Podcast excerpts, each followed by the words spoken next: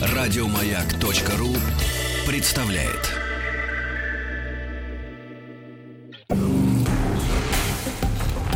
Объект 22. Эффект Стаховского.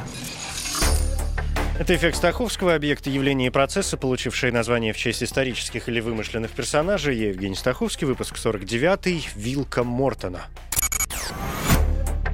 Вилка Мортона – парадокс, вид обманчивой аргументации, в котором противоположные рассуждения приводят к одному и тому же выводу. Парадокс назван по имени английского государственного деятеля 15 века Джона Мортона, кардинала и архиепископа Кентерберийского. Получив оксфордское образование, он постепенно поднимался по служебной лестнице, умудряясь услужить и королю Эдуарду IV, взошедшему на престол после победы династии Йорков в войне Рос, хотя сам Мортон симпатизировал Ланкастером, и королю Генриху VII, первому из династии Тюдоров. Он-то, кстати, и сделал Мортона архиепископом. Генрих VII, надо сказать, был крайне бережливым монархом, чтобы не сказать больше. Это, в общем, неудивительно. Столетняя война и война Рос буквально опустошили казну. Кроме того, он был очень подозрителен, что тоже неудивительно. Все ведомства он старался держать под своим контролем, сам вел счета двора, уменьшал вес золотых и серебряных монет, обрезая их края, давал вельможам невозможные приказания и требовал их исполнения под угрозой большого штрафа. При этом он не торопился забирать весь штраф, иногда взимая его по частям. Но вельможи все это время жили в страхе, что король вот-вот потребует всю сумму.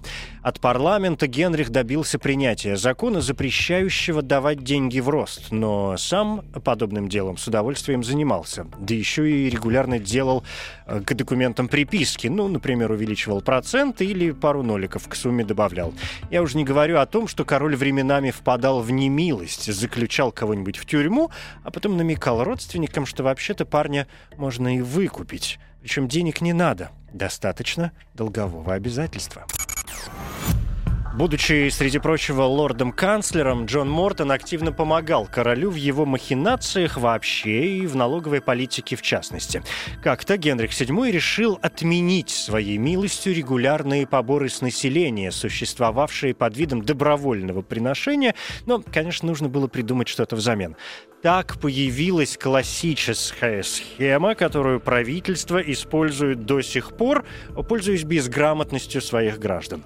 Генрих объявляет войну Франции, вводит военный налог. Нужны деньги на войну, кругом враги, отечество в опасности, ну, в общем, все понятно.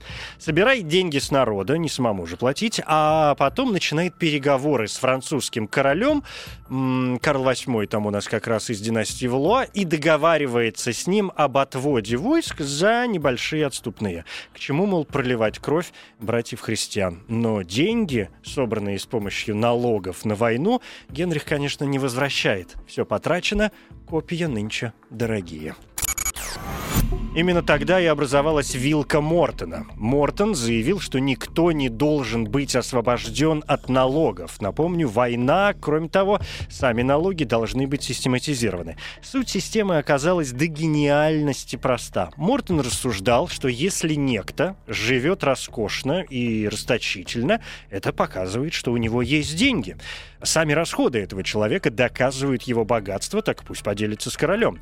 Если же кто-то живет бедно, в вечной экономии, значит, у него могут оставаться излишки денег, которые он не потратил, а накопил. Так э, пусть поделится с королем.